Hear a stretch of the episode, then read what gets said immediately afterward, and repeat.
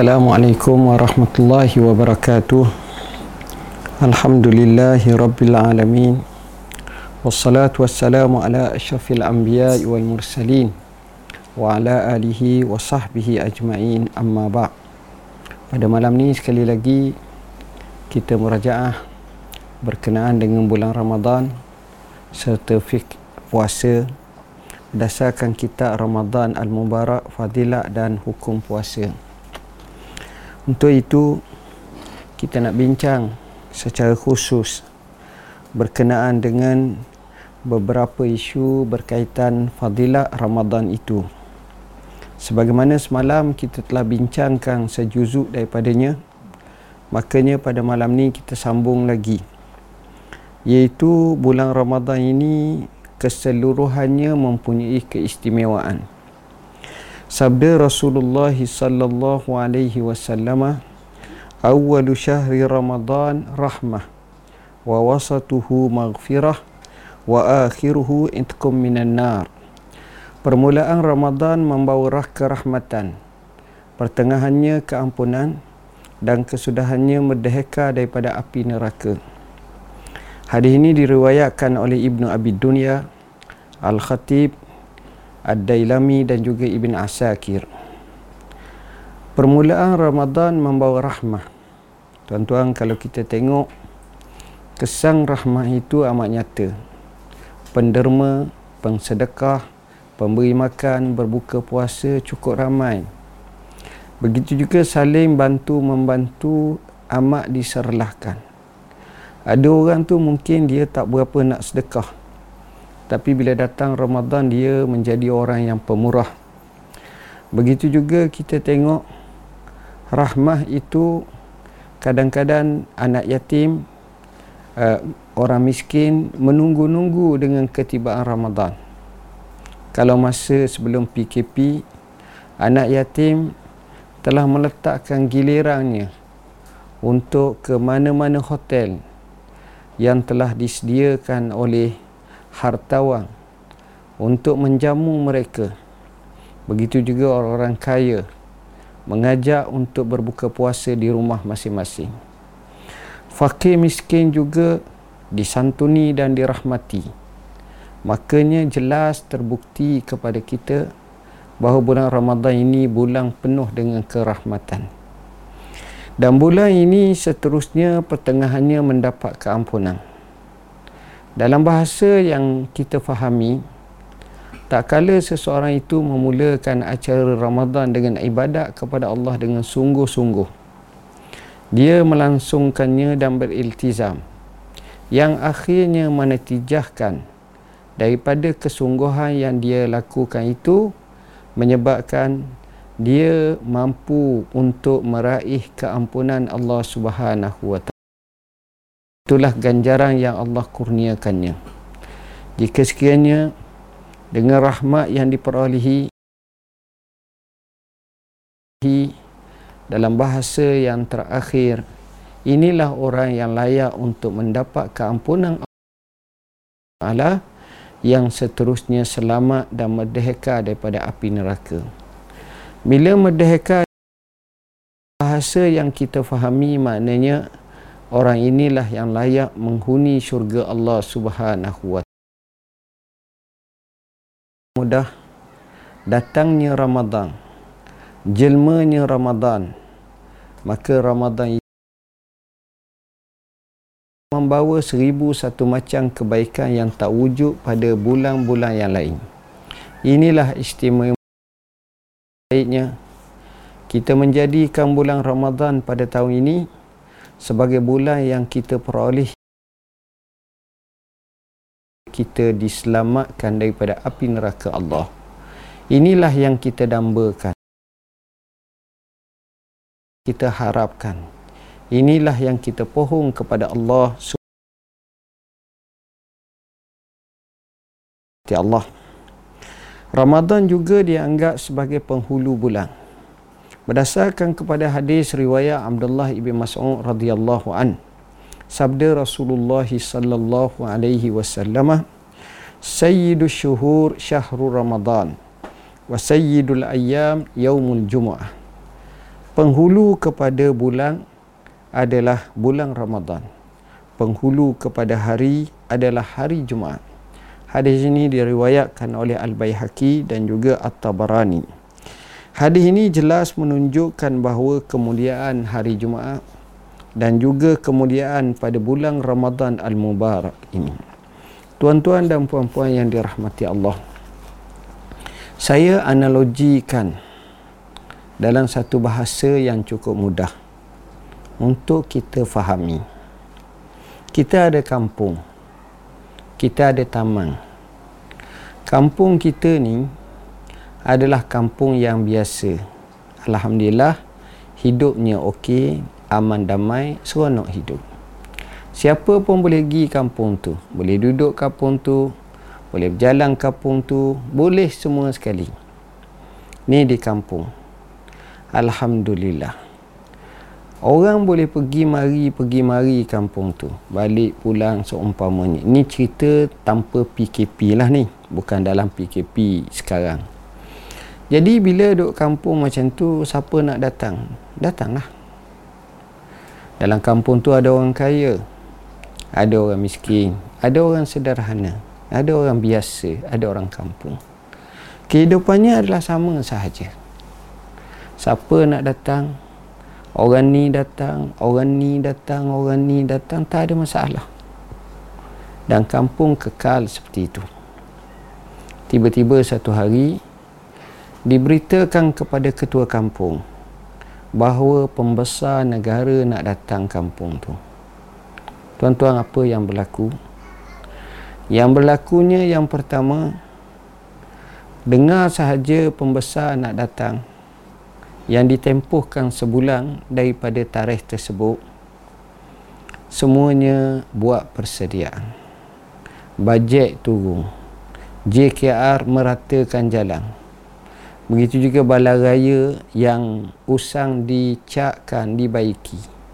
Tandas-tandas yang rosak tempat yang hendak didatang diperbaiki diperbetulkan peruntukan wujud. Catering pun diberikan. Semuanya menunjukkan kepada kesiapsiagaan. Akhirnya bila datang tarikh tersebut bukan semata-mata sudah diperbaharu kampung tersebut dengan beberapa uh, pembetulan begitu juga pembaikan dan juga peruntukan tertentu telah diperolehi oleh orang kampung tersebut. Sebab yang datang tu orang besar, penghulu, orang yang hebat yang amat sangat. Bukan sekadar itu kadang-kadang dengan lempahan rasa kasih orang tersebut boleh jadi dia memperuntukkan beberapa peruntukan yang lain. Yang natijahnya orang kampung akan dapat.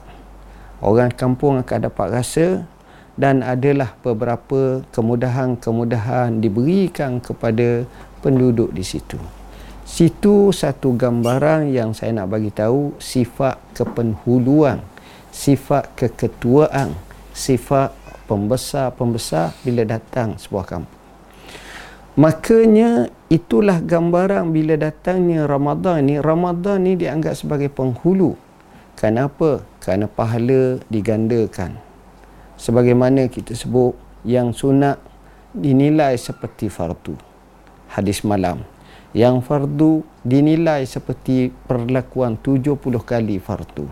Maka di situ jelas menunjukkan Ramadan mempunyai kelebihan dalam riwayat yang lain oleh Abi Mas'ud Al-Ghifari radhiyallahu an Rasulullah sallallahu alaihi wasallam bersabda walau ya'lamul ibad ma fi Ramadan latamanna al-ibad an yakuna syahrul ramadan sana hadis ini diriwayatkan oleh at-tabarani ibnu khuzaimah dan juga al-baihaqi.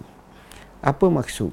Kalaulah hamba-hamba tu tahu tentang kelebihan fadilat yang terwujud pada bulan Ramadan maka semua manusia mereka bercita-cita supaya bulan Ramadan berlangsungan selama setahun. Maksud saya tak ada bulan lain kecuali bulan Ramadannya. itu yang berlaku tapi Allah jadikan istimewa se-12 bulan hanya sebulan sahaja Ramadan hikmahnya banyak yang boleh kita kaji satu persatu bulan Ramadan ini bila kita faham dalam keadaan seperti ini menunjukkan bahawa gandaan pahalanya cukup besar kelebihannya cukup besar dan manusia yang mengetahui akan hakikat Ramadan dia akan menggunakan seupaya mungkin untuk dipahlakan oleh Allah Subhanahu wa taala. Saya suka nyatakan bahawa bayangkan bulan Ramadan al-Mubarak ini jika pahala itu di offer dengan sebegitu banyak maka barang tentu manusia akan berlumba-lumba mengabdikan diri kepada Allah melakukan ibadat dengan sungguh-sungguh tanpa sebarang cuayang untuk meraih dan mendapat pahala di sisi Allah dengan sebaik-baiknya.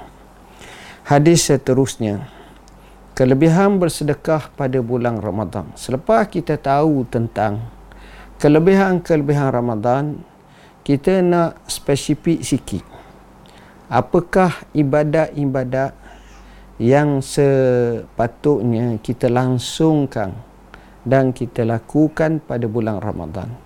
Antaranya hadis Anas bin Malik radhiyallahu an katanya, "Kila ya Rasulullah, fa ayyu sadaqati afdal?" Qal sadaqatun fi Ramadan.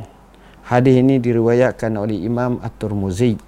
Mafhumnya, kalau kalau ditanya kepada Rasulullah SAW, apakah sedekah yang paling afdal maka jawab Nabi sallallahu alaihi wasallam sedekah pada bulan Ramadan dari segi kemasaan masa sedekah yang paling afdal adalah pada bulan Ramadan kenapa kerana di situlah para salafus saleh para salihin para sahabah para tabi'in dan mereka yang mengetahuinya akan melakukan kebaikan dengan bersedekah sewajarnya pada bulan ini. Ini juga pendapat yang dikemukakan oleh Ibnu Hajar rahimahullah taala. Tuan-tuan dan puan-puan yang dirahmati Allah, sebagaimana dalam hadis yang kita telah bacakan bahawa bulan Ramadan digalakkan kepada kita untuk melakukan umrah. Dan disebut umratun fi Ramadan ta'dilu bihajjatin wa fi riwayatin haji ma'i. Atau kamakal melaksanakan umrah pada bulan Ramadan nilai yang pahalanya setara buat haji. Setara bukan makna dia boleh ganti haji tak. Haji tetap wajib fardu berdasarkan hadis yang lain hadis yang sahih begitu juga yang lebih hebat lagi seperti haji bersama dengan aku yakni Rasulullah sallallahu alaihi wasallam. Tuan-tuan dan puan-puan yang dirahmati Allah, kita mengambil peringatan sepintas lalu berkenaan dengan cara kita menyambut Ramadan. Pertama sekali kita menanti-nanti bulan Ramadan. Kita mengembirakan hati kita bulan Ramadan. Gembira bukan dari sudut madi kebendaan, contohnya nak menega bulan Ramadan ibazah dan seumpamanya. Tapi yang penting daripada itu adalah kita merasakan inilah peluang untuk kita beramal soleh dengan sebanyak-banyaknya. Yang kedua kita sentiasa berdoa sebelum daripada bulan Ramadan lagi antara doa yang kita telah bacakan semalam Allahumma barik lana fi Rajab wa Sya'ban wa barik lana fi Ramadan. Ya Allah berkatlah pada kita pada bulan Rajab dan pada bulan Sya'ban juga berkat pada bulan Ramadan. Tak cukup dengan itu kita doa kepada Allah secara khusus. Allahumma sallimni li Ramadan wa sallim Ramadan li wa tasallamhu minni mutaqabbala. Ya Allah selamatlah aku untuk Ramadan dan selamatlah Ramadan untukku dan terimalah ibadatku ibadat yang dilakukan pada bulan Ramadan ini. Yang ini kita telah syarahkan satu persatu berkenaan uh, bulan Ramadan ini. Dalam satu kitab oleh Ibn Rajab Al-Hambali yang masyhur iaitu Lataif Al-Ma'arif ada menyebut para salafus salih yang dinyatakan oleh Ma'lal bin Al-Fadl para salafus salih 6 bulan sebelum datang Ramadan berdoa untuk disempatkan Allah hidupnya untuk bertemu Ramadan. Begitu juga selepas daripada Ramadan berdoa kepada Allah supaya apa yang dilakukan pada bulan Ramadan diterima oleh Allah Subhanahu wa taala. Mengikut pandangan Yahya bin Abi Katsir rahimahullah di antara doa para salafus salih ya Allah sampaikanlah diriku hingga ke bulan Ramadan dan terimalah pahala bulan Ramadan macam hadis tadilah Allahumma sallimni di Ramadan hingga akhirnya berkata Sayyid Al-Affani kita mendapati golongan salaf yang terdahulu menyambut Ramadan ini yang ketiga. Dengan bertaubat kepada Allah Subhanahu wa taala dan kembali kepadanya mengerjakan ketaatan.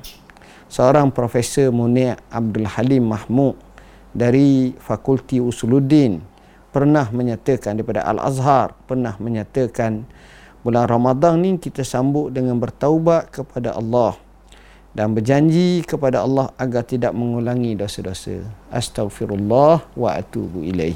Dan kita tekak bulan Ramadan ni kita lakukan amalan dan kita mulakan dengan banyak istighfar dan bertaubat kepada Allah Subhanahu wa taala.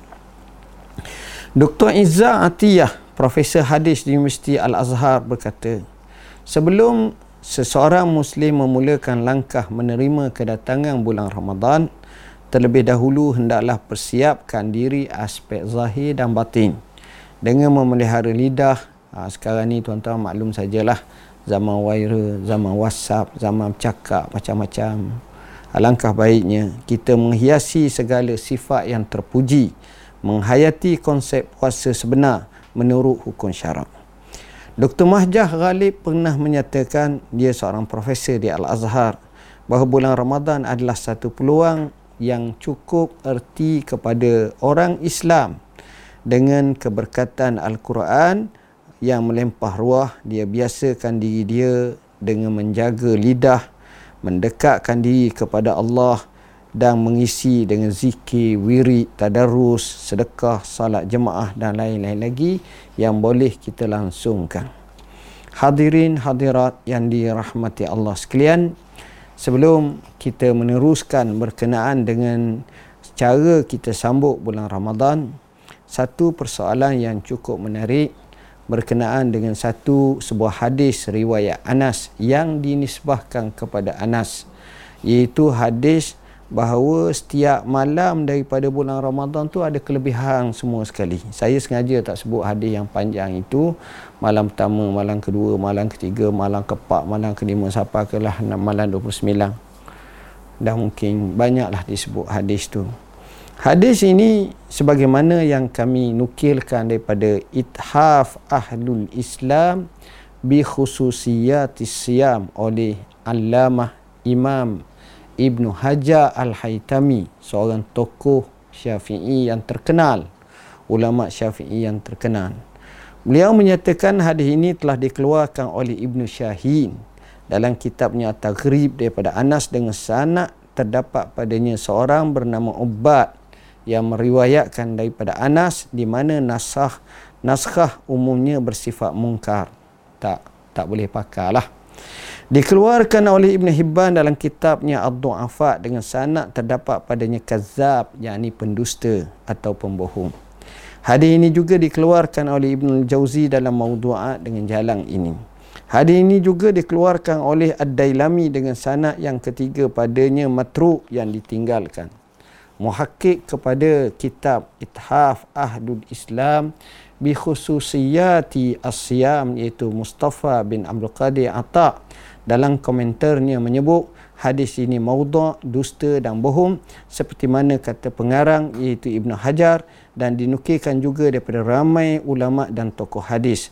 Justru amat wajar kita tidak bergantung seperti ini. Terlalu banyak hadis-hadis yang sahih hadis-hadis yang boleh kita pakai walaupun daif dalam satu riwayat boleh diterima dalam bab fadail aman tetapi maudha dusta tidak dibolehkan Hadirin hadirat yang dirahmati Allah, catatan kemenangan dalam Ramadan. Perkara yang kita nak adalah bulan Ramadan ni mencatat kemenangan. Antaranya kita harap bulan Ramadan ni catatan kemenangan kita melawan COVID-19.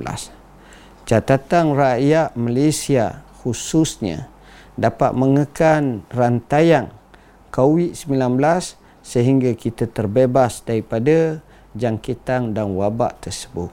Dek kerana kesabaran yang tinggi dalam melaksanakan PKP dan juga beberapa tindakan-tindakan yang kita lakukan semata-mata untuk mengekang wabak yang cukup hebat ini. Jadi kita nak bulan Ramadan ni adalah bulan catatan kemenangan.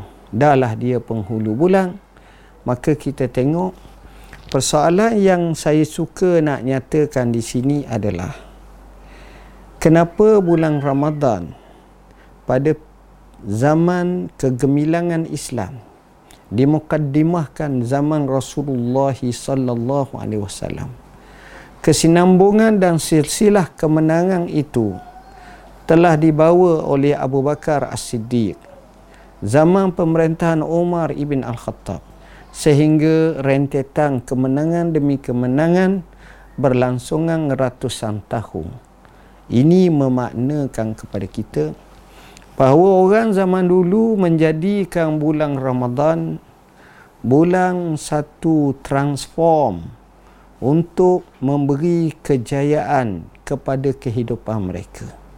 Bulan yang mengubah sikap mereka.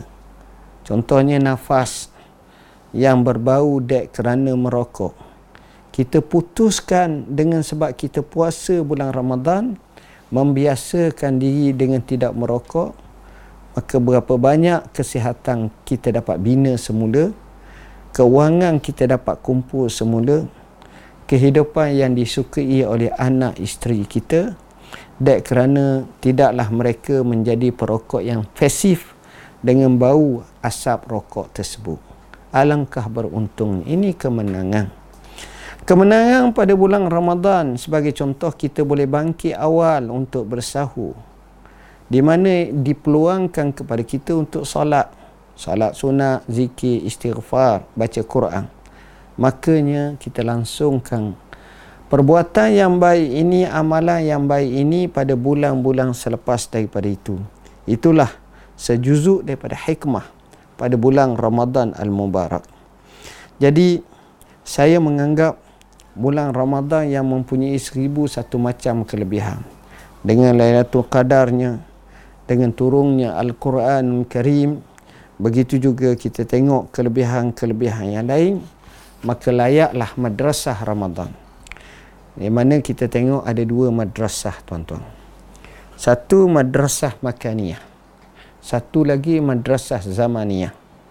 Madrasah makaniyah ni maknanya madrasah tempat. Uh, sekolah ni sekolah tu situ di mana? Di Al Azhar di mana? Di Ummul Qura. Di mana? Di Yarmouk.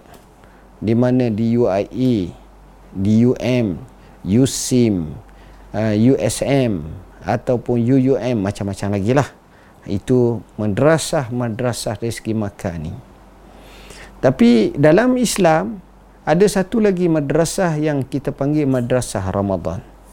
Madrasah Ramadan ini tak kira mana-mana tempat. Di rumah kita ke eh, di balai raya ke orang kampung orang ulu ke orang bandar ke orang Eskimo orang duduk di utara kutub orang duduk selatan orang duduk berhampiran banjaran Himalaya semuanya itu menggambarkan kepada kita bahawa madrasah Ramadan ini eh, suatu madrasah yang boleh kita latih kita boleh latih dan latihan tersebut akan memberi kesan yang cukup makna dalam kehidupan kita.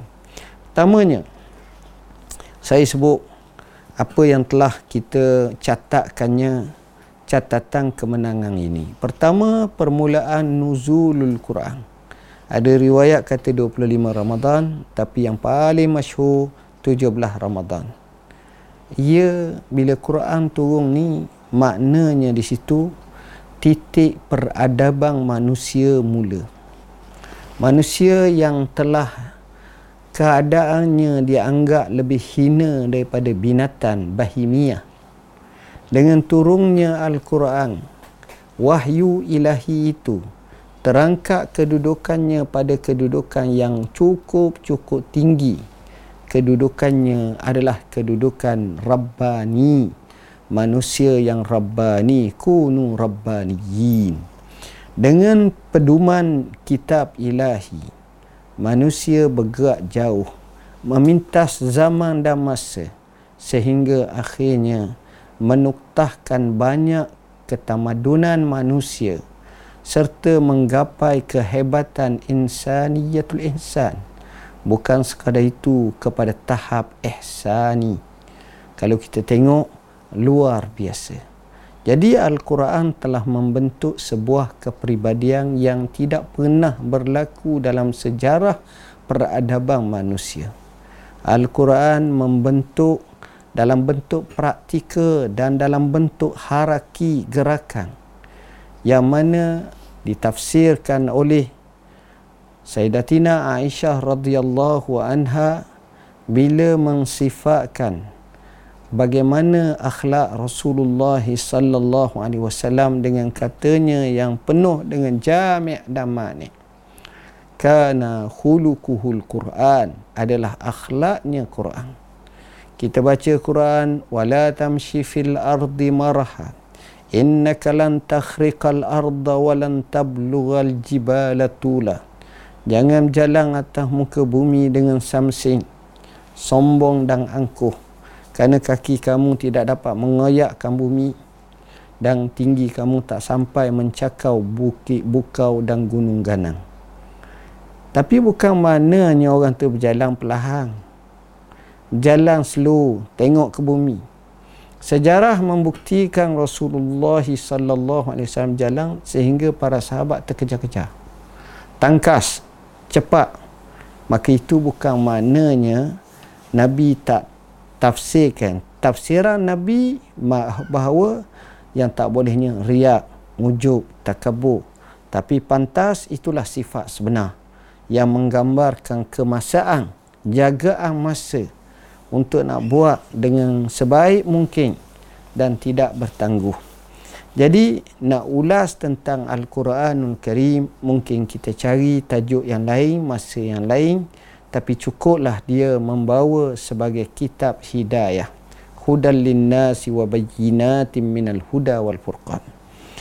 Kedua, catatan kemenangan yang paling hebat juga adalah kemenangan dalam Perang Badar pada tahun 2 Hijrah. Kemenangan Perang Badar yang dikatakan berlaku pada 17 Ramadan cukup menarik ceritanya telah kita tahu. Dan insya-Allah kalau Allah panjangkan usia kita sehingga sempat pada bulan Ramadan, mungkin kita kisahkan tentang Perang Badar ini.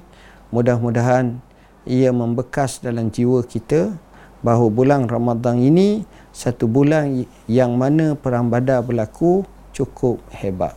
Kenapa? Kerana ia adalah mukaddimah peperangan pertama. Kerana ia adalah nasib hidup dan mati Islam itu sendiri. Sebab itu Nabi dalam nuktah akhir doa. Kata orang doa penutup lah bila mana dia bermunajat kepada Allah Subhanahu Wa Taala pada malam perang badar. Akhir sekali last Nabi menyatakan Allahumma in tahlik hazihi al-isabatu lam tu'ba abada. Ya Allah jika sekiranya kamu hancur ataupun kumpulan ini telah hancur maka jangan harap atas muka bumi ini kamu akan disembah lagi selepas ni. Kata orang itu doa habislah tu itu gambaran menunjukkan badar ni penting pentingnya badar kerana pemuka-pemuka Quraisy yang menghina, mengazabkan dan mendukacitakan umat Islam golongan mustadafin, setengahnya membunuh, maka semuanya terbalas pada bulan pada perang Badar. Pemuka-pemuka yang hebat, perancang-perancang utama, Abu Jahal, Utbah, Rabi'ah, Syaibah, Ubay bin Khalaf dan ramai lagi tokoh-tokoh yang hebat. Semuanya itu kebanyakan adalah mati. Satu peristiwa yang luar biasa berlaku. Kemenangan Islam yang cukup hebat ini.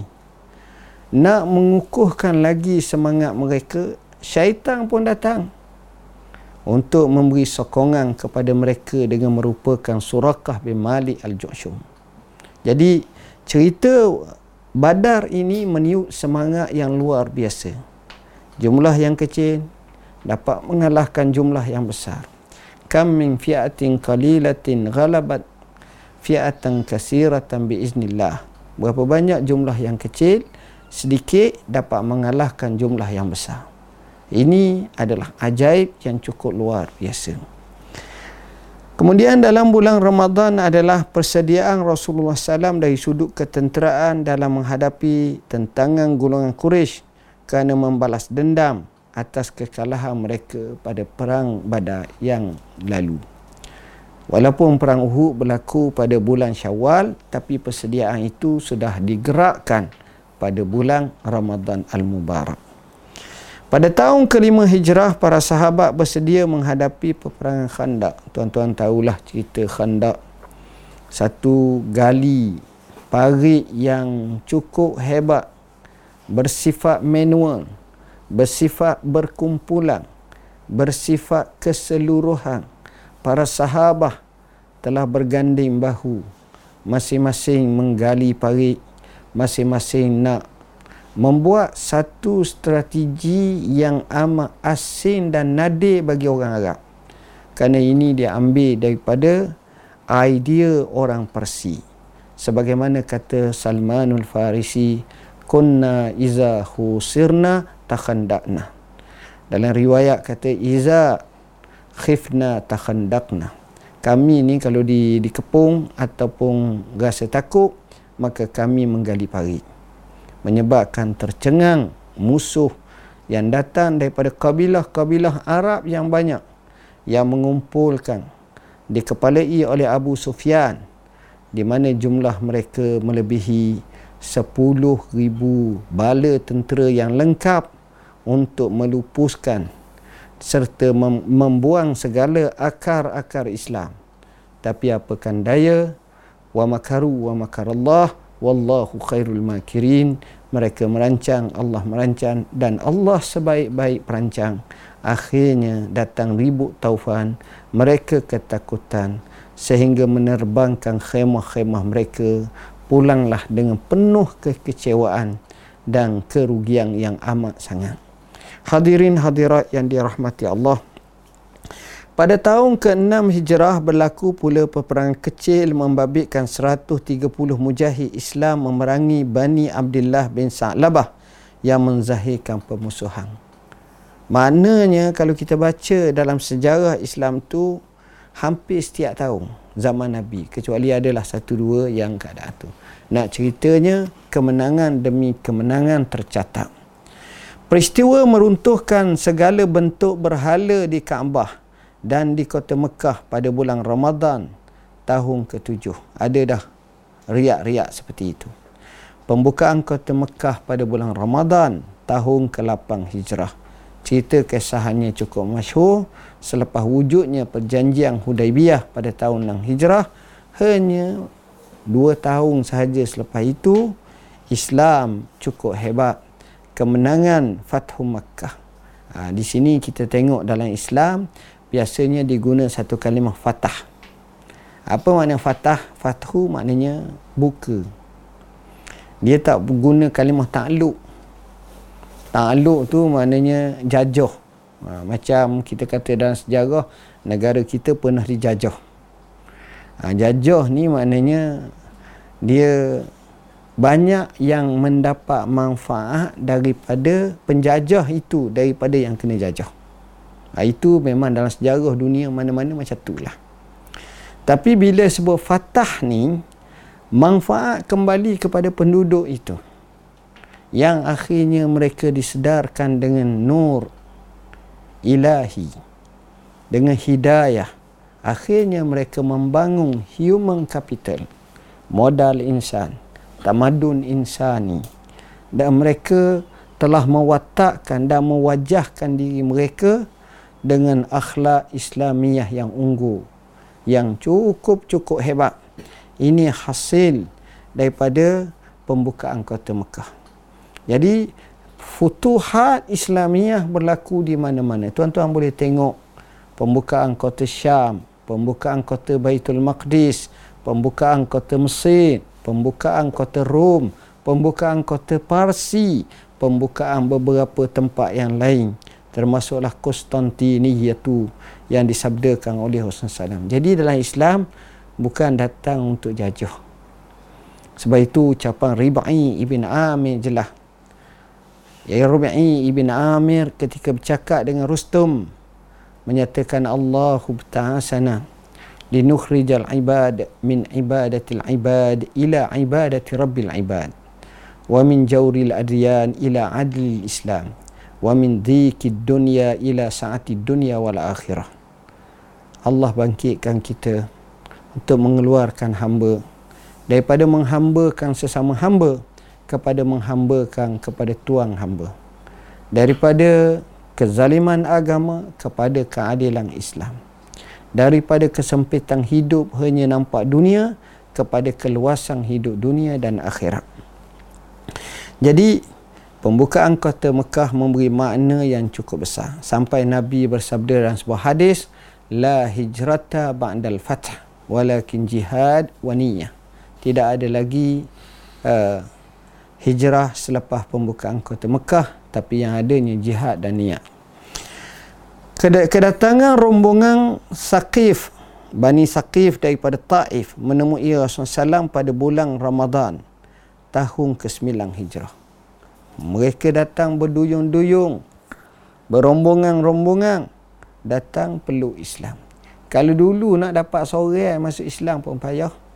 Tapi yang ini mereka sendiri datang. Seolah-olah mentahkikkan permanu Allah Ta'ala iza ja'a nasrullahi wal fath wa ra'aitan nasa yadkhuluna fi dinillahi afwaja.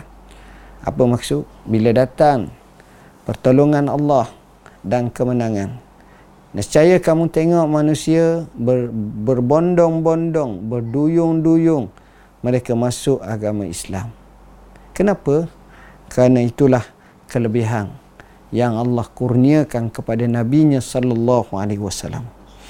Utusan Rasulullah SAW dengan mengiringi Ali bin Abi Talib ke Yaman pada bulan Ramadan yang membawa keislaman penduduk Yaman pada tahun ke-10 Hijrah. Sayyidina Ali diutuskan oleh Rasulullah SAW ke Yaman. Rasulullah hantar ramai sahabat dia ke Yaman. Antaranya Muaz ibn Jabal radhiyallahu an. Antaranya Abu Musa al-Ash'ari radhiyallahu an. Jadi Yaman ni dikatakan zaman dulu Nabi hantar Nabi bagi pada lima tempat. Ha ni pergi sini pergi sini sebarkan Islam. Salah seorangnya ialah Sayyidina Ali radhiyallahu an. Pada tahun ke-13 Hijrah berlaku peperangan Al-Buaib di bulan Ramadan Peperangan ini berlaku di Iraq antara tentera Islam dan Parsi. Ketua tentera Islam bernama Al-Musanna Ibn Harisah. Manakala ketua Parsi bernama Mahran. Peperangan ini berakhir dengan kemenangan yang besar yang diperolehi oleh tentera Islam. Mereka berjaya membunuh hampir 100 ribu tentera musuh. Ini bulan Ramadan. 13 Hijrah. Maknanya peristiwa ini berlaku selepas wafatnya Rasulullah sallallahu alaihi wasallam zaman Sayyidina Abu Bakr Siddiq. Saya tengok sebaik-baik khalifah adalah Abu Bakar yang menggantikan dalam memberi kemenangan kepada Islam dan pembukaan yang luar biasa. Disambung oleh Sayyidina Umar ibn Al-Khattab. Disambung oleh Sayyidina Uthman ibn Affan akhirnya dilengkapkan oleh Sayyidina Ali radhiyallahu an dan Sayyidina Ali yang kita ketahui yang merupakan menantu Rasulullah SAW suami kepada putri Rasulullah sallallahu alaihi wasallam juga telah membuat catatan kemenangan demi kemenangan. Peperangan Qadisiyah yang menyaksikan kemenangan bergaya tentera Islam menumbangkan Parsi pada tahun 15 Hijrah. peperangan Qadisiyah ni luar biasa. Asalnya Sayyidina Umar sendiri nak pergi. Akhirnya diwakilkan kepada Sa' ibn Abi Waqqas. Dan kita telah baca tadi kenyataan yang disebut oleh Rabi'i ibn Amir. Ini juga berkaitan dengan peperangan seperti itu. Seterusnya pada tahun-tahun yang lain kita akan sambung malam besok lah. Tapi kita harap semuanya dapat memahami tentang catatan kemenangan demi kemenangan tentera Islam. Dan kita harapkan Allah juga beri kebaikan kepada kita terutamanya kemenangan kita dalam menghadapi musuh-musuh yang kita tak nampak tengok. Itu yang kita dambakan. Apa dia? Daripada nafsu daripada syahwat daripada apa yang kita panggil sebagai musuh syaitan dan iblis. Mudah-mudahan Allah selamatkan kita daripada mereka semua ini iblis, syaitan, nafsu syahwat yang melampau yang akhirnya kita berjaya dalam mujahadah kita dan saya berdoa kepada Allah mudah-mudahan sahabat kita yang meninggal dunia akibat covid dan lain lagi diberi keampunan oleh Allah Subhanahu wa taala Bismillahirrahmanirrahim. Alhamdulillahirabbil alamin. Wassalatu wassalamu ala asyrafil anbiya'i wal mursalin wa ala alihi wa sahbihi ajma'in. Allahumma shfi mardana warham mautana wa afi mubtalana. Allahumma fil li hayyina wa mayyitina wa saghirina wa kabirina wa zakarina wa unsana. اللهم من أحييته منا فأحييه على الإيمان ومن توفيته منا فتوفيه على الإسلام اللهم ربنا هب لنا من أزواجنا وذرياتنا قرة أعين واجعلنا للمتقين إماما اللهم إنا نعوذ بك من جهد البلاء ودرك الشقاء وسوء القضاء وشماتة الأعداء اللهم إنا نعوذ بك من زوال نعمتك وتحول عافيتك وفجاءة نقمتك وجميع سخطك اللهم إنا نعوذ بك من كل بلاء ووباء وضيق وهم وفتنة وغم يا أكرم الأكرمين ويا أرحم الراحمين اللهم ربنا عليك توكلنا وإليك أنبنا وإليك المصير اللهم ربنا آتنا في الدنيا حسنة وفي الآخرة حسنة وكنا عذاب النار وصلى الله على سيدنا محمد وعلى آله وصحبه وسلم والحمد لله رب العالمين والسلام عليكم ورحمة الله وبركاته